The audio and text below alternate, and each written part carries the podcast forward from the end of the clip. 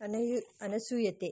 Sir S ರಾಧಾಕೃಷ್ಣನವರು ಇಂಗ್ಲೆಂಡಿಗೆ ಹೋಗಿ ಅಲ್ಲಿಯ Oxford ವಿದ್ಯಾಪೀಠದಿಂದ ಬಹುಮಾನಿತರಾಗಿ ಹಿಂತಿರುಗಿದ ಮೇಲೆ ಅವರನ್ನು ಶಾಸ್ತ್ರಿಗಳು ಬರಮಾಡಿಕೊಂಡು ಒಂದು ಸತ್ಕಾರ ಕೂಟವನ್ನು ಏರ್ಪಡಿಸಿದ್ದು ಅದೇ ಮನೆಯಲ್ಲಿ. ಅಂದು ಸೇರಿದ್ದವರು ಐವತ್ತವರವತ್ತು ಮಂದಿ. ನಮ್ಮ ದೇಶದ ಒಬ್ಬ ವಿದ್ವಾಂಸರಿಗೆ ಅಂತ ದೊಡ್ಡ ಪ್ರಶಸ್ತಿ ದೊರೆತಲ್, ದೊರೆಯಿತಲ್ಲ ಎಂದು ಶಾಸ್ತ್ರಿಗಳಿಗೆ ಹಿಗ್ಗು. ಅದನ್ನು ಎಲ್ಲರೊಡನೆ ಹೇಳಿ ಸಂತೋಷಪಡುತ್ತಿದ್ದರು. ಇಂಥ ಅನಸೂಯತೆಯ ನಿದರ್ಶನ ಇನ್ನೊಂದು ಜ್ಞಾಪಕಕ್ಕೆ ಬರುತ್ತದೆ. ಸಾವಿರದ ಒಂಬೈನೂರ ಮೂವತ್ತೊಂದರಲ್ಲಿ ಲಂಡನ್ ಪಟ್ಟಣದಲ್ಲಿ ರೌಂಡ್ ಟೇಬಲ್ ಕಾನ್ಫರೆನ್ಸ್ ಎಂಬ ಸರ್ವಪಕ್ಷೀಯ ಸಮಾಲೋಚನೆ, ಸಮಾಲೋಚನಾ ಸಭೆ ನಡೆಯಿತಷ್ಟೆ.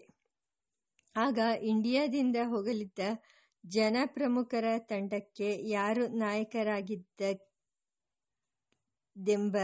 ಪ್ರಶ್ನೆ ಬಂದಿತು ಇಂಡಿಯಾದ ಪ್ರತಿನಿಧಿಗಳಲ್ಲಿ ಬಹುಮಂದಿ ಶ್ರೀನಿವಾಸ ಶಾಸ್ತ್ರಿಗಳವರೇ ನಾಯಕರಾಗಿರಬೇಕೆಂದು ಅಭಿಪ್ರಾಯಪಟ್ಟರು.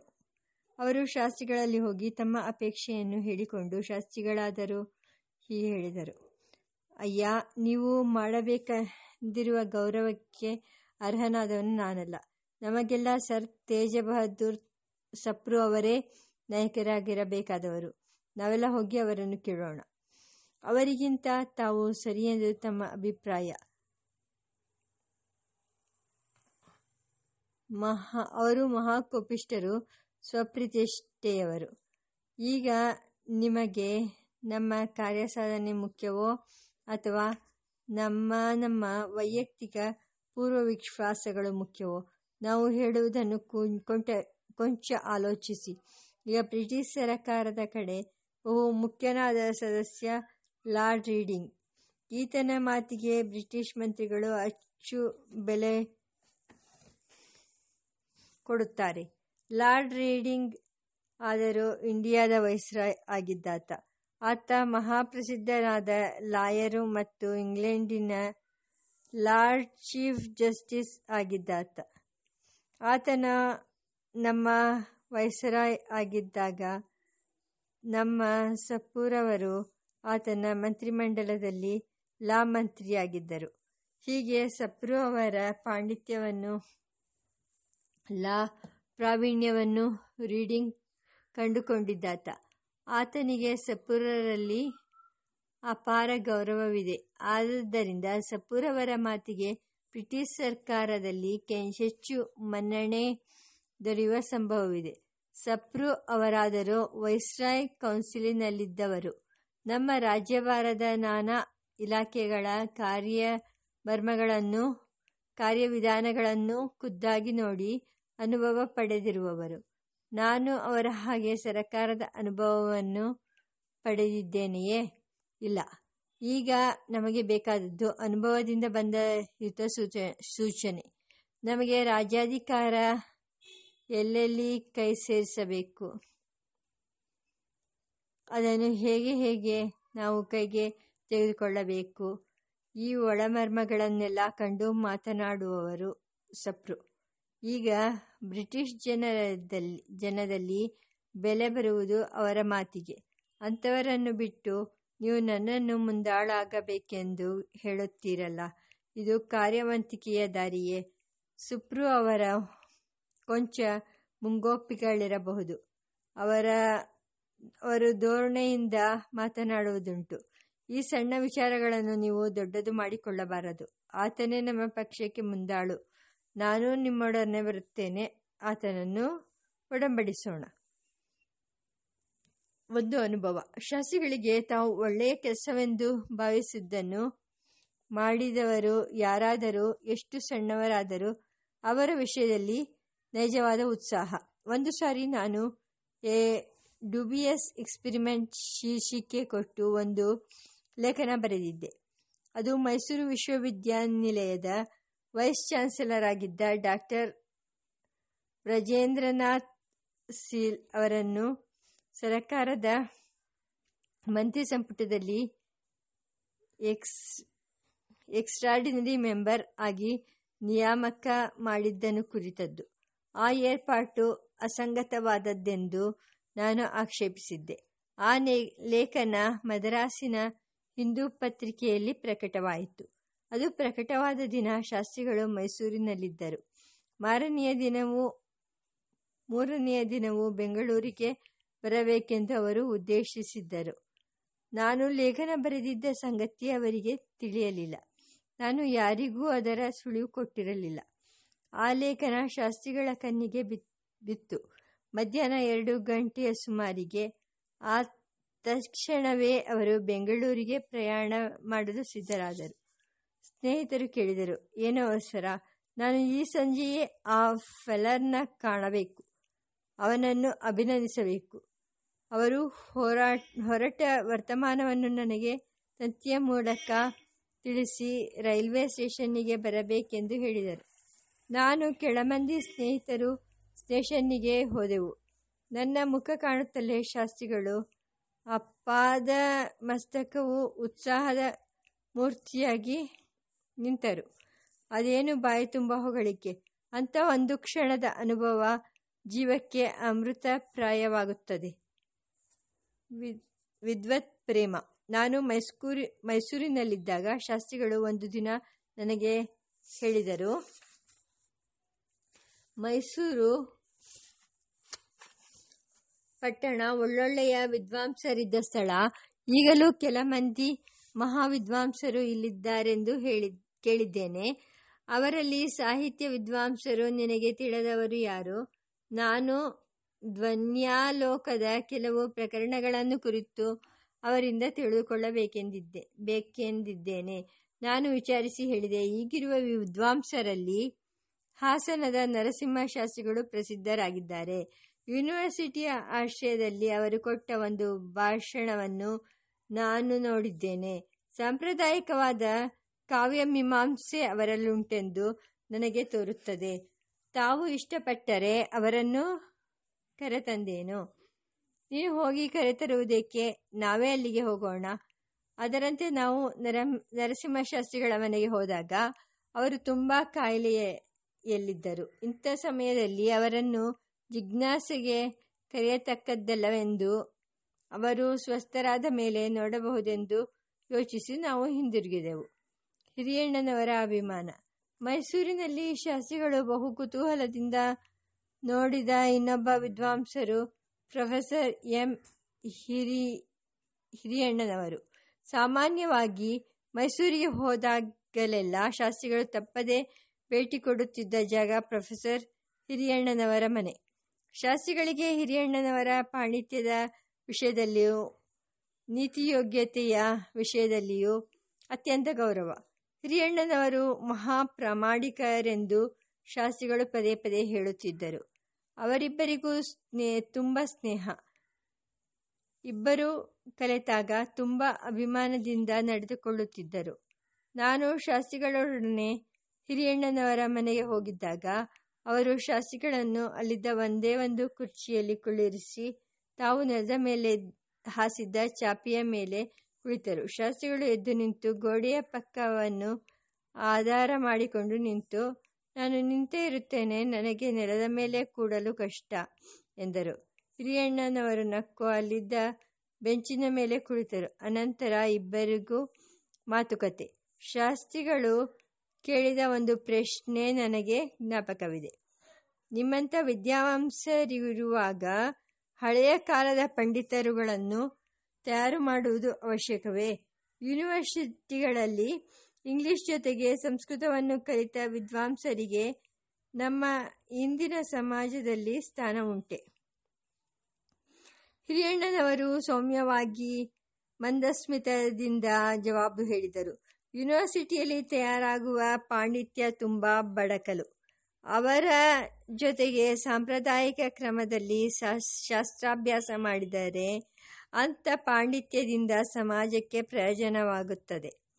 ಪೂರ್ವದ ರೀತಿಯ ಪಾಂಡಿತ್ಯವಿಲ್ಲದ ಕಾಲೇಜಿನಲ್ಲಿ ಅಷ್ಟಿಷ್ಟು ಓದಿಕೊಂಡದ್ದರಿಂದ ಪ್ರಮಾಣವತ್ತಾದ ಪಾಂಡಿತ್ಯ ದುರ್ಲಭ. ನಮ್ಮ ಪೂರ್ವ ಪಂಜಿ, ಪಂಡಿತರುಗಳ ಜ್ಞಾನ ನಿಷ್ಕೃಷ್ಟವಾದದ್ದು. ಅದನ್ನು ಹೇಗಾದರೂ ಮಾಡಿ ಕಾಪಾಡಿಕೊಳ್ಳಬೇಕು. ನನಗೆ ತಿಳಿದ ಮಟ್ಟಿಗೆ ಶಾಸ್ತ್ರಿಗಳು ಇದೇ ಅಭಿಪ್ರಾಯವನ್ನಿಟ್ಟುಕೊಂಡಿದ್ದರು. ತರ್ಕ, ವ್ಯಾಕರಣ, ಮೀಮಾಂಸಾವಾದಿಗಳು ಮಾತ್ರವಲ್ಲದೆ ಕಾವ್ಯ ಅಲಂಕಾರಗಳು ತದೇಕ ನಿಷ್ಠೆಯನ್ನು ಅಪೇಕ್ಷಿಸುತ್ತವೆ. ಹಾಗೆ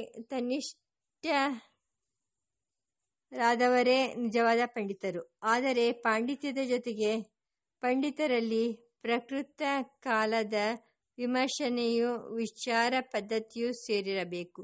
ಈ ದೃಷ್ಟಿಯಿಂದ ಅವರು ಕೊಂಚ ಇಂಗ್ಲಿಷ್ ತಿಳಿ ತಿಳಿದವರಾಗಿ ಸಾಂಪ್ರತ ಲೋಕದ ಸಾಮಾಜಿಕ ಪ್ರವೃತ್ತಿಗಳನ್ನು ವಿಜ್ಞಾನ ಪ್ರಗತಿಗಳನ್ನು, ಪ್ರಗತಿಯನ್ನು ಕಂಡುಕೊಳ್ಳಲಾಗುವಂತಿರಬೇಕು. ಪೂರ್ವ ಪಾಂಡಿತ್ಯದ ಹೆಸರಿನಲ್ಲಿ ಪ್ರಕೃತ ಲೋಕವನ್ನು ತಿಳಿದುಕೊಳ್ಳ, ಕೊಳ್ಳದೆ ಹೋದರೆ ಆ ಪಾಂಡಿತ್ಯವು ಲೋಕ ಪ್ರಯೋಜನಕ್ಕೆ ಒದಗಿಬಾರದು. ಈ ಅಭಿಪ್ರಾಯವನ್ನು ಶಾಸ್ತ್ರಿಗಳು ಎಷ್ಟೋ ಸಾರಿ ಹೇಳಿದ್ದರು. ವೆಂಕಟಕೃಷ್ಣಯ್ಯನವರ ದರ್ಶನ. ಮೈಸೂರಿಗೆ ಹೋದಾಗಲೆಲ್ಲ ಶಾಸ್ತ್ರಿಗಳವರ ಮೊಟ್ಟ ಮೊದಲನೆಯ ಮೊದಲನೆಯ ಭೇಟಿ ಎಂ. ವೆಂಕಟಕೃಷ್ಣಯ್ಯನವರಲ್ಲಿಗೆ. ತಾವು ಮೈಸೂರನ್ನು ತಲುಪುವ ದಿವಸವನ್ನು ವೆಂಕಟಕೃಷ್ಣಯ್ಯನವರಿಗೆ ಪೂರ್ವಭಾವಿಯಾಗಿ ಬರೆದು ತಿಳಿಸುತ್ತಿದ್ದರು. ವೆಂಕಟಕೃಷ್ಣಯ್ಯನವರನ್ನು ನೋಡಲು ಅವರ ಲಕ್ಷ್ಮೀಪುರದ ಮನೆಗೆ ಶಾಸ್ತ್ರಿಗಳು ಹೋದಾಗ ಒಂದೆರಡು ಸಾರಿ ನಾನು ಜೊತೆಯಲ್ಲಿದ್ದೆ. ವೆಂಕಟಕೃಷ್ಣಯ್ಯನವರಿಗೆ ತುಂಬ ಸಂತೋಷ, ತುಂಬ ಆದರಣೆ. ಒಂದು ಸಾರಿ ಒಂದು ದೊಡ್ಡ ತಟ್ಟೆಯಲ್ಲಿ ಹಣ್ಣುಗಳನ್ನು ಕಾಯನ್ನು ತರಿಸಿಟ್ಟಿದ್ದರು. ಶಾಸ್ತ್ರಿಗಳು ತಮಗೆ ಆ ವೇಳೆಯಲ್ಲಿ ಸುಮಾರು ನಾಲ್ಕೂವರೆ ಗಂಟೆ ಎಲ್ಲ ಆಹಾರವು ನಿಷಿದ್ಧವೆಂದು ಕ್ಷಮಿಸಬೇಕೆಂದು ಹೇಳಿದರು. ವೆಂಕಟಕೃಷ್ಣಯ್ಯನವರು ಹೇಳಿದರು, ನಿಮಗೆ ನಾನು ಯಾವ ಉಪಚಾರವನ್ನು ಮಾಡಲು ಶಕ್ತಿ ಹೊಂದವನಾಗಿದ್ದೇನಲ್ಲ?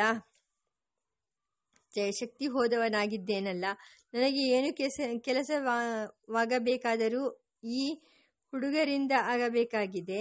ಅವರು ತಂದುಕೊಟ್ಟದ್ದನ್ನು ನಾನು ಕೊಡುತ್ತಿದ್ದೇನೆ. ನೀವು ಏನೂ ಸ್ವೀಕರಿಸದೆ ಬಿಟ್ಟರೆ ವಾಕ್ಯವನ್ನು ಪೂರ್ತಿ ಮಾಡಲಿಲ್ಲ. ಕಣ್ಣಿನಲ್ಲಿ ನೀರು ತುಂಬಿ ಬಂದಿತ್ತು. ಶಾಸ್ತ್ರಿಗಳು ಅದನ್ನು ಕಂಡು ಒಂದು ಬಾಳೆ ಬಾಳೆಯ ಹಣ್ಣಿನ ಒಂದು ಚೂರನ್ನು ಬಾಯಿಗೆ ಹಾಕಿಕೊಂಡು ಕಾಫಿಯನ್ನು ಒಂದು ಗುಟುಕು ತೆಗೆದುಕೊಂಡರು. ವೆಂಕಟಕೃಷ್ಣಯ್ಯನವರ ಮುಖದ ಮೇಲೆ ಆಗ ಸಂತೋಷದ ಸೂಚನೆ ತೋರಿತ್ತು. ಇದಾದ ನಂತರ ಕೊಂಚ ಕಾಲ ಇಬ್ಬರು ಲೋಕಾಭಿರಾಮವಾಗಿ ಮಾತನಾಡುತ್ತಿದ್ದರು. ಆಗಿನ ಮುಖ್ಯ ವಿಷಯ ವಿದ್ಯಾಭ್ಯಾಸ ಕ್ರಮ ಮತ್ತು ವಿದ್ಯಾರ್ಥಿಗಳ ಸಭ್ಯತೆ. ಪಾಶ್ಚಿಯಾತನ ಔದಾರ್ಯ. ಶ್ರೀನಿವಾಸ ಶಾಸ್ತ್ರಿಗಳು ಕಾಯಿಲೆಯಿಂದ ಮೊದಲ ಸಾರಿ ಬೆಂಗಳೂರಿಗೆ ಬಂದಾಗ ಒಂದು ಸಂಗತಿಯನ್ನು ಹೇಳಿದರು ಹೇಳಿದರು. ಸುಮಾರು ಹೀಗೆ. ನಾನು ಪೂನಾ ರೈಲ್ವೆ ಸ್ಟೇಷನ್ನಿನಲ್ಲಿ ಪ್ಲಾಟ್ಫಾರ್ಮ್ ಮೇಲೆ ನಿಂತಿದ್ದೆ. ಬೆಂಗಳೂರಿನ ಗಾಡಿಗಾಗಿ ಆಗ ಒಬ್ಬ ದೊಡ್ಡ ಮನುಷ್ಯ ನನ್ನ ಬಳಿಗೆ ಬಂದು ನನ್ನನ್ನು ಮಾತನಾಡಿಸಿದ. ಆತ ಯಾರೆಂದು ನನಗೆ ಗೊತ್ತಿರಲಿಲ್ಲ. ಆತ ಹೇಳಿದ್ದು ಹೀಗೆ, ನೀವು ಅನಾರೋಗ್ಯದಲ್ಲಿದ್ದೀರೆಂದು ಪತ್ರಿಕೆಗಳಲ್ಲಿ ನಾನು ಓದಿದೆ. ಬೆಂಗಳೂರಿನಲ್ಲಿ ನೀವು ವಿಶ್ರಾಂತಿ ಪಡೆಯತಕ್ಕದ್ದೆಂದು ಡಾಕ್ಟರುಗಳು ಸೂಚನೆ ಕೊಟ್ಟಿದ್ದಾರಂತೆ. ನೀವು ಅದಕ್ಕಾಗಿ ಬೆಂಗಳೂರಿಗೆ ಹೋಗಿ ಅಲ್ಲಿ ವಿಶ್ರಾಂತಿಯಲ್ಲಿ, ಅಲ್ಲಿರಬೇಕಾದದ್ದು ದೇಶದ ದೃಷ್ಟಿಯಿಂದ ನಿಮ್ಮ ಕರ್ತವ್ಯ.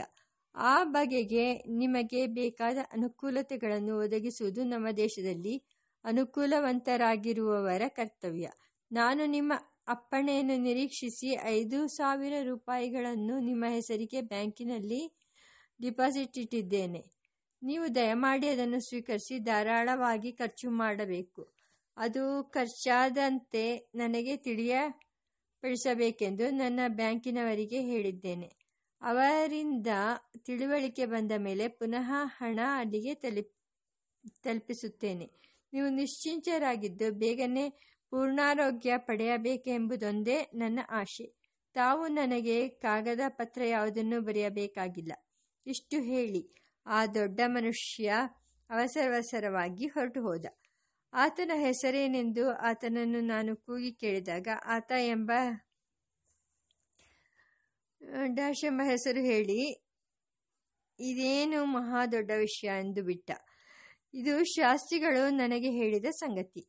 ಆ ದೊಡ್ಡ ಮನುಷ್ಯ ಒಬ್ಬ ಪಾಶ್ಚಿಯಾತನಂತೆ ವ್ಯಾಪಾರಸ್ಥನಂತೆ. ಮಿಕ್ಕ ವಿವರ ಏನು ತಿಳಿಯದು. ಶಾಸ್ತ್ರಿಗಳಿಗೆ ಆರೋಗ್ಯಕ್ಕಾಗಿ ತುಂಬ ಹಣ ವೆಚ್ಚ ಮಾಡಬೇಕಾಗಿ ಬಂತು. ಔಷಧದ ಖರ್ಚು, ಪ್ರಯಾಣದ ಖರ್ಚು, ಹಣ್ಣು ಹಂಪಲು ಮೊದಲಾದ ಆಹಾರ ಪ ಪಥ್ಯಗಳ ಖರ್ಚು ಇದೆಲ್ಲ ಬೇಕಾಗಿತ್ತು. ಈ ಖರ್ಚು ವೆತ, ವೆಚ್ಚದ ವಿವರ, ವಿಚಾರದ ಯಾವುದೋ ಮಾತಿಗೆ ಬಂದಾಗ ಅವರು ಮೇಲಣ ಸಂಗತಿಯನ್ನು ನನಗೆ ಹೇಳಿದರು. ಮಿತವ್ಯಯ, ಆದರೆ ನಾನು ಒಂದು ಮಾತು ಸೇರಿಸಬೇಕಾಗಿದೆ. ಶಾಸ್ತ್ರಿಗಳು ಆ ಪಾರ್ಸಿ ಉದಾರಿ ಕೊಟ್ಟಿದ್ದ ಹಣವಷ್ಟನ್ನು ಉಪಯೋಗ ಪಡಿಸ ಪಡಿಸಿಕೊಂಡರೆಂದು ನಾನು ಹೇಳಲಾರೆ. ಅವರು ಆ ಹಣವನ್ನು ಅಥವಾ ಅದರಲ್ಲಿ ಬಹುಭಾಗವನ್ನು ಸರ್ವೆಂಟ್ಸ್ ಆಫ್ ಇಂಡಿಯಾ ಸೊಸೈಟಿಯ ನಿಧಿಗೆ ಕೊಟ್ಟರೆಂದು ನನ್ನ ಊಹೆ. ಹಾಗೆ ಮಾಡುತ್ತಿದ್ದದು ಅವರ ಪದ್ಧತಿ. ದಕ್ಷಿಣ ಆಫ್ರಿಕಾದಲ್ಲಿ ಅವರು ಇಂಡಿಯಾ ಸರಕಾರದ ಏಜೆಂಟರಾಗಿದ್ದಾಗ ಅವರಿಗೆ ದೊರೆತ ಸಂಬಳದಲ್ಲಿ ಬಹುಭಾಗವನ್ನು ಸ್ವಂತಕ್ಕೆ ಉಪಯೋಗಿಸಿಕೊಳ್ಳದೆ ಉಳಿಸಿ ಬಹುಶಃ ಮೂವತ್ತೈದು ಸಾವಿರ ರೂಪಾಯಿಗಳಷ್ಟು ತಮ್ಮ ಸೊಸೈಟಿಗೆ ಕೊಟ್ಟದ್ದು ನನಗೆ ತಿಳಿದಿದೆ. ಇಂಥ ಸಂದರ್ಭಗಳು ಇನ್ನೂ ಕೆಲವು ನನಗೆ ತಿಳಿದಿದೆ. ಶಾಸ್ತ್ರಿಗಳು ಒಂದು ಸಾರಿ ಇಂಡಿಯಾ ಸರಕಾರದ ಪ್ರತಿನಿಧಿಯಾಗಿ ಕೆನಡಾ, ಆಸ್ಟ್ರೇಲಿಯಾ ಮೊದಲಾದ ರಾಷ್ಟ್ರಗಳಲ್ಲಿ ಪ್ರವಾಸ ಮಾಡಿ ಆಯಾ ದೇಶಗಳಲ್ಲಿದ್ದ ಭಾರತೀಯ ಜನರ ಸ್ಥಿತಿಗಳನ್ನು ಪರಿಶೀಲಿಸಿ ಬಂದರಷ್ಟೇ. ಆಗ ಆ ಕಾರ್ಯದಲ್ಲಿ ಅವರಿಗೆ ಆಪ್ತ ಕಾರ್ಯದರ್ಶಿ ಆಗಿದ್ದಾತ ಸರ್ ಗಿರಿಜಾಶಂಕರ ವಾಜಪೇಯಿ ಎಂಬ ಐ ಸಿ ಎಸ್ ಹುದ್ದೆದಾರ. ಆತನು ಬಹುಭಾಷಾ ವಿಶಾರದ, ಒಳ್ಳೆಯ ವಿದ್ವಾಂಸ, ಮಹಾಬುದ್ಧಿವಂತ. ಆತನ ಸಂದೆ ರಾಜಸ್ಥಾನದ ಒಂದು ಸಂಸ್ಥಾನದಲ್ಲಿ ಮುಖ್ಯ ನ್ಯಾಯಾಧೀಶರಾಗಿದ್ದರು. ಗಿರಿಜಾಶಂಕರ ಅಣ್ಣ ತಮ್ಮಂದಿರು ಬುದ್ಧಿಶಾಲಿಗಳಾಗಿ ದೊಡ್ಡ ದೊಡ್ಡ ಪದವಿಗಳಲ್ಲಿ ಇದ್ದರು. ಒಬ್ಬ ತಮ್ಮ ಐ ಸಿ ಎಸ್ ಹುದ್ದೆಯಲ್ಲಿದ್ದ. ಕಾಲಕ್ರಮದಲ್ಲಿ ಗಿರಿಜಾಶಂಕರರು ಬೊಂಬಾಯಿ ಆಧಿಪತ್ಯದ ಗವರ್ನರ್ ಆದರು. ಆ ಗಿರಿಜಾಶಂಕರರು ಶ್ರೀನಿವಾಸ ಶಾಸ್ತ್ರಿಗಳೊಡನೆ ಕೆನಡಾ ದೇಶಕ್ಕೆ ಹೋಗಿದ್ದಾಗ ತಾವೇ ಪೇಟೆಗೆ ಹೋಗಿ ಸ್ವತಂತ್ರಿಸಿ ಮೂರು ಪದಾರ್ಥಗಳನ್ನು ಕೊಂಡುಕೊಂಡು ಬಂದರು. ಒಂದು ಜೇಬು ಗಡಿಯಾರ ಮತ್ತು ಸರಪಣಿ, ಎರಡು ಅಲಂಕಾರ ಮಾಡಿದ ಕೈಬೆತ್ತ ಮೂರು ವಿಸಿಟಿಂಗ್ ಕಾರ್ಡುಗಳನ್ನಿಡುವ ಒಂದು ಪಾಕೆಟ್ ಡಬ್ಬಿ. ಶಾಸ್ತ್ರಿಗಳವರು ಈ ಮೂರು ಸಾಮಾನುಗಳನ್ನು ನೋಡಿ ತಮ್ಮೊಳಗೆ ಮುನಿದುಕೊಂಡರು. ಮುನಿಸನ್ನು ಹೊರಕ್ಕೆ ಬಿಡದೆ ಆ ಮೂರು ಸಾಮಾನುಗಳಲ್ಲಿ ಒಂದು ಮಾತ್ರ ತಮಗೆ ಸಾಕೆಂದು ಹೇಳಿ ಮಿಕ್ಕ ಎರಡನ್ನು ವಾಪಸ್ಸು ಕೊಡ ಹೇಳಿದರು. ಅವರು ಇರಿಸಿಕೊಂಡ ಸಾಮಾನು ವಿಸಿಟಿಂಗ್ ಕಾರ್ಡಿನ ಕೇಸು. ಅದು ಉಪಯೋಗದಲ್ಲಿದ್ದದ್ದನ್ನು ನಾನು ನೋಡಿದ್ದೇನೆ. ಗಡಿಯಾರ ಬೆತ್ತ ಇವೆರಡು ಮುನ್ನೂರು ನಾನ್ನೂರು ಡಾಲರ್ ಬೆಲೆ ಹಾಕಿದ್ದದ್ದು. ನನಗೆ ಯಾಕೆದು ಅದಕ್ಕೆ ಹಾಕುವ ಹಣಕ್ಕೆ ಬೇರೆ ಉಪಯೋಗವಿದೆ. ಇದು ಇಂಡಿಯಾ ದೇಶದ ಹಣ. ನಮ್ಮ ದೇಶಕ್ಕಾಗಿ ಅದನ್ನು ಇಟ್ಟುಕೊಳ್ಳೋಣ ಎಂದರಂತೆ. ಇದೊಂದು ಸ್ವಭಾವ ನಿದರ್ಶನ. ಜಿಪುಣಿಯೇ, ಎಷ್ಟೋ ಸಮಯಗಳಲ್ಲಿ ಶಾಸ್ತ್ರಿಗಳ ನಡವಳಿಕೆಯನ್ನು ನೋಡಿದರೆ ಅವರನ್ನು ಯಾರಾದರೂ ದಿಪ್ಪುನಿ ಎನ್ನಬಹುದಾಗಿತ್ತು. ಅವರು ಜಿಪುಣಿಯೋ ಈ ಪ್ರಕರಣವನ್ನು ನೋಡುವುದಾಗಲಿ. ಅವರು ಬೆಂಗಳೂರಿನಲ್ಲಿ, ಬೆಂಗಳೂರಿನಲ್ಲಿದ್ದಾಗ ಒಂದು ಸಾರಿ ಅವರನ್ನು ನೋಡಲು ಯಾರೋ ಒಬ್ಬರು ಬಂದರು. ಬಂದವರು ಯಾವುದೋ ಶಾಲೆಯಲ್ಲಿ ಸಂಸ್ಕೃತ ಪಾಠ ಹೇಳುತ್ತಿದ್ದವರಂತೆ. ಅವರು ಶಾಸ್ತ್ರಿಗಳೊಡನೆ ಮಾತನಾಡುತ್ತಾ, ತಾವು ಹರಿಕತೆ ಮಾಡುವ ಅಭ್ಯಾಸ ಇಟ್ಟುಕೊಂಡಿದ್ದಂತೆ ತಿಳಿಯಪಡಿಸಿದರು ಶಾಸ್ತ್ರಿಗಳು. ತಮ್ಮ ಸಂತೋಷವನ್ನು ಹೇಳಿ ತಮಗೆ ಆ ಪಂಡಿತರು ಒಂದು ದಿನ ಹರಿಕಥಾಶ್ರವಣ ಮಾಡಿಸಬೇಕೆಂದು ಕೋರಿದರು.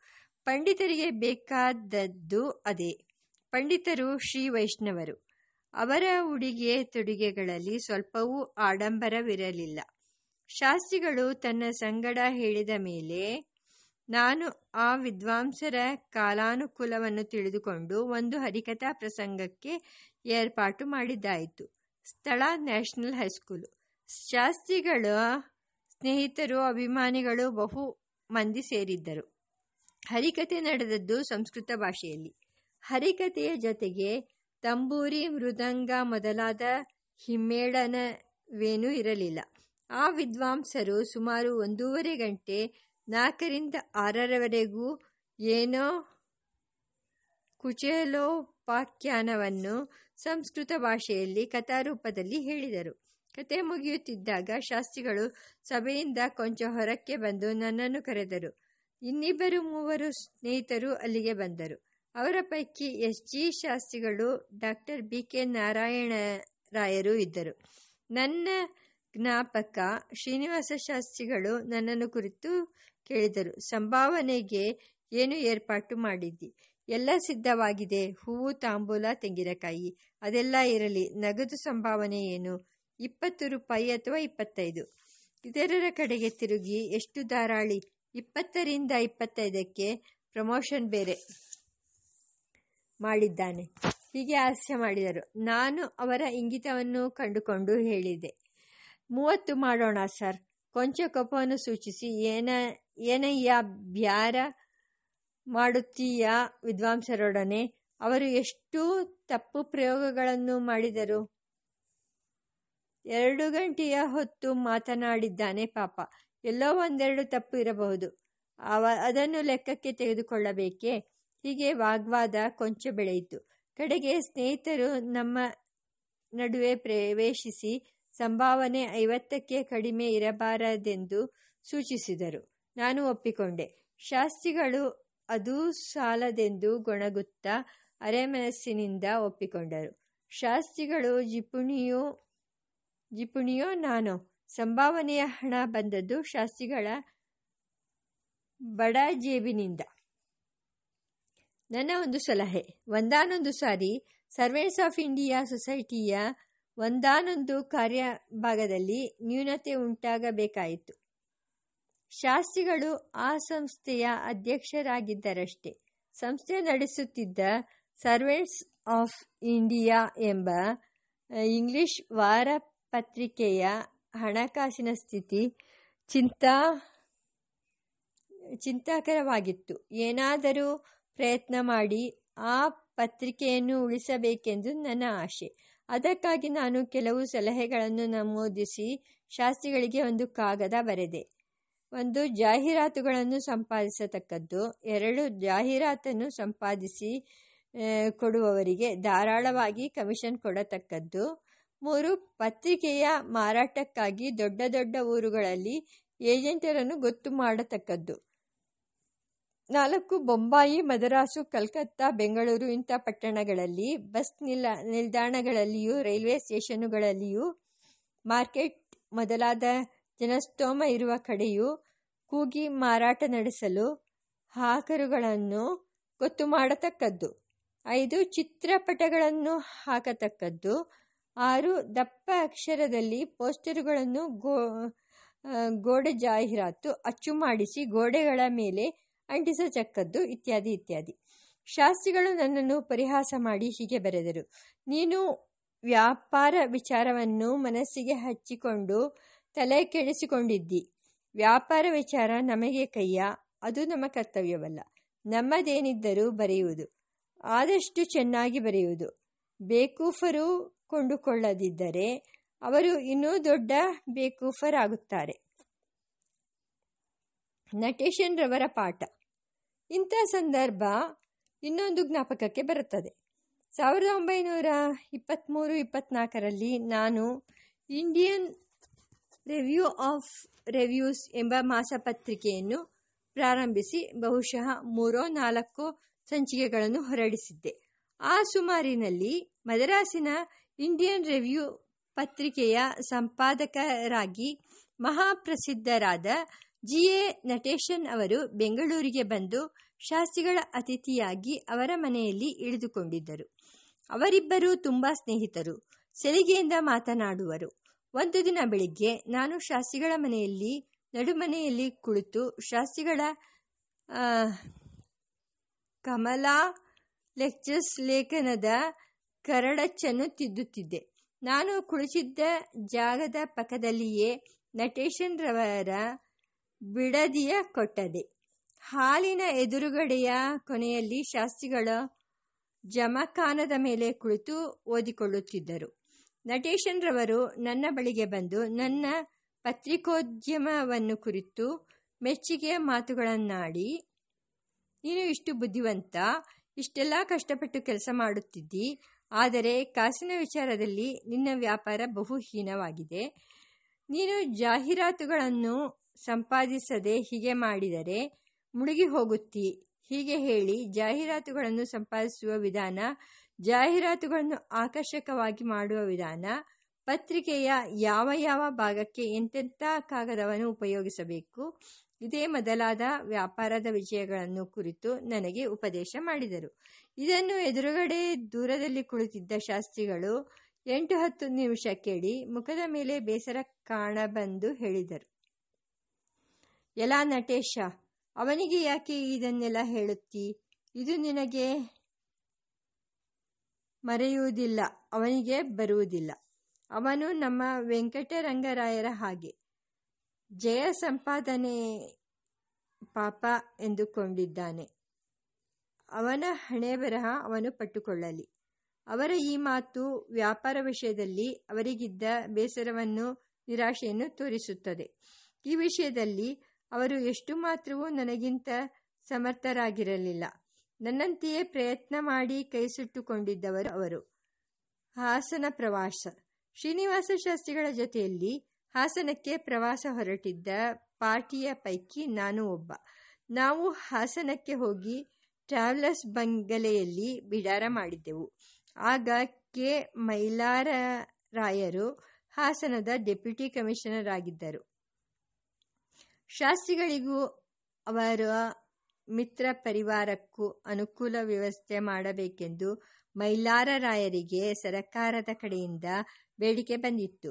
ಆದರೆ ಆ ದಿನ ದಕ್ಷಿಣ ಕನ್ನಡ ಜಿಲ್ಲೆಯ ಸುಬ್ರಹ್ಮಣ್ಯ ಕ್ಷೇತ್ರದಲ್ಲಿ ಶ್ರೀಮನ್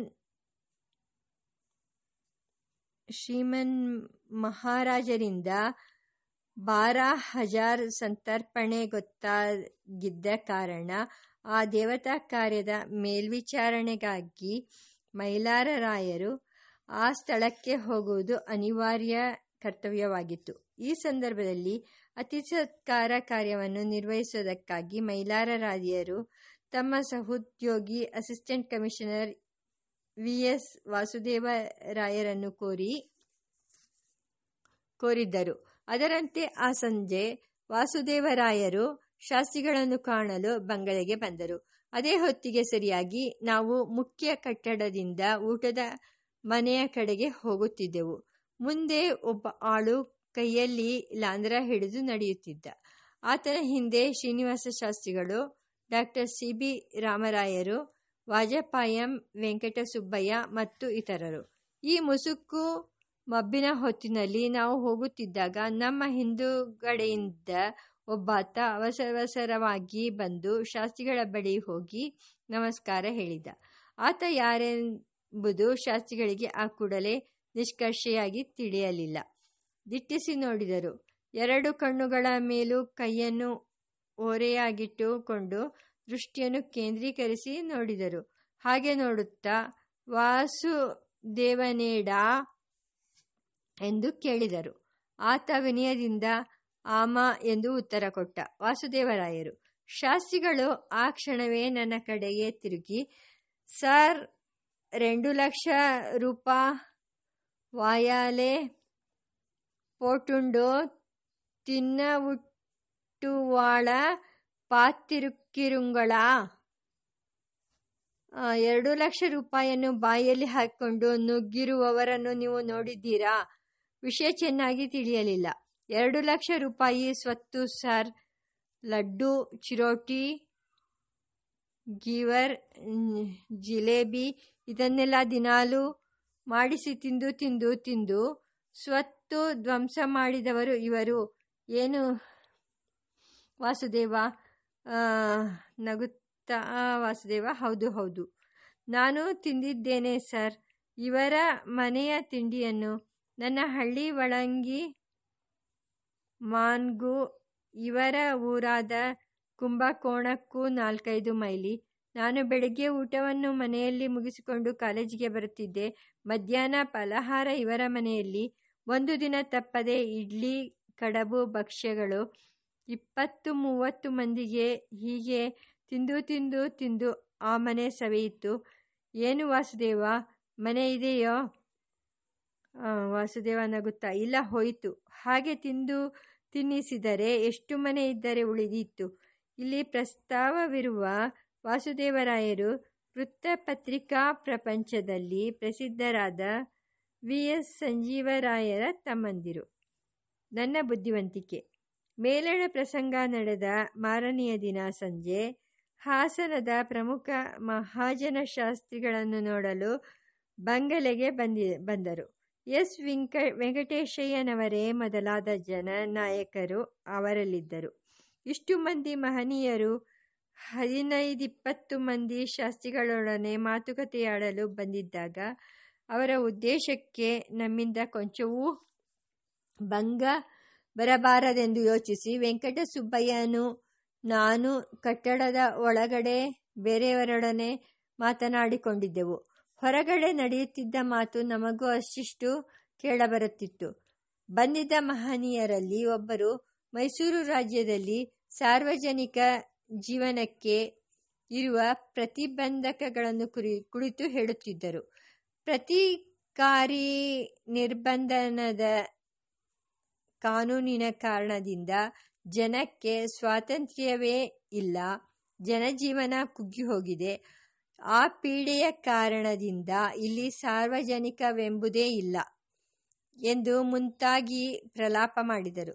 ಮಿಕ್ಕವರು ಇದಕ್ಕೆ ಕೊಂಚ ಕೊಂಚ ಮೂಂಗುಟ್ಟುತ್ತಿದ್ದರು ಕಡೆಗೆ ಶಾಸ್ತ್ರಿಗಳು ಹೇಳಿದರು, ಏನಯ್ಯ, ಆ ಪತ್ರಿಕಾ ವಾಗ್ಬಂಧ ಕಾನೂನನ್ನು ಉಪಯೋಗಿಸಿದವರೇ ಇಲ್ಲ.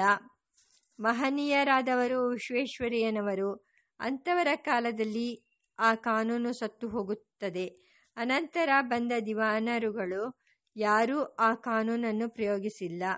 ಅದು ಸತ್ತ ಕಾನೂನು. ಒಂದು ವೇಳೆ ಅದು ಪುಸ್ತಕದಲ್ಲಿದ್ದರೆ ಅದರ ಭಯ ಪತ್ರಿಕಾಕರ್ತರಿಗೆ ಸಾರ್ವಜನಿಕರಾದ ನೀವು ನಿಮ್ಮ ಕರ್ತವ್ಯ ನಡೆಸುವುದಕ್ಕೆ ಆ ಕಾನೂನು ಅಡ್ಡಬರುತ್ತದೆಯೇ? ಚೋದ್ಯವಾಗಿ ವಾಗಿದೆ ನೀವು ಹೇಳುವುದು. ಹೀಗೆ ಶಾಸ್ತ್ರಿಗಳು ಪ್ರತಿವಾದವೆತ್ತಿದಾಗ ಎಲ್ಲರೂ ಎಲ್ಲರೂ ಸುಮ್ಮನಾದರು. ಒಂದೆರಡು ನಿಮಿಷ ಮೌನ.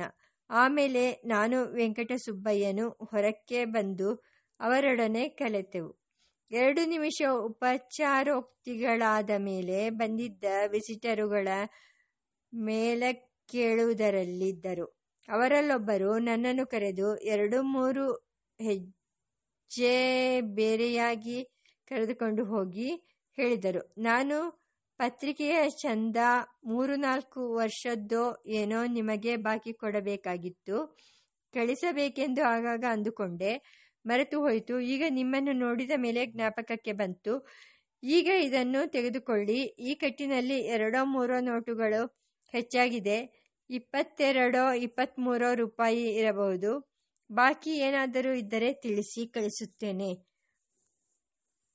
ನಾನು ಇದಕ್ಕೇನು ಅವಸರವಾಗಿತ್ತು. ಇದು ನಿಮ್ಮಲ್ಲೇ ಇರಲಿ. ಬೆಂಗಳೂರಿಗೆ ಹೋಗಿ ಲೆಕ್ಕ ನೋಡಿ ನಿಮಗೆ ಬರೆಯುತ್ತೇನೆ.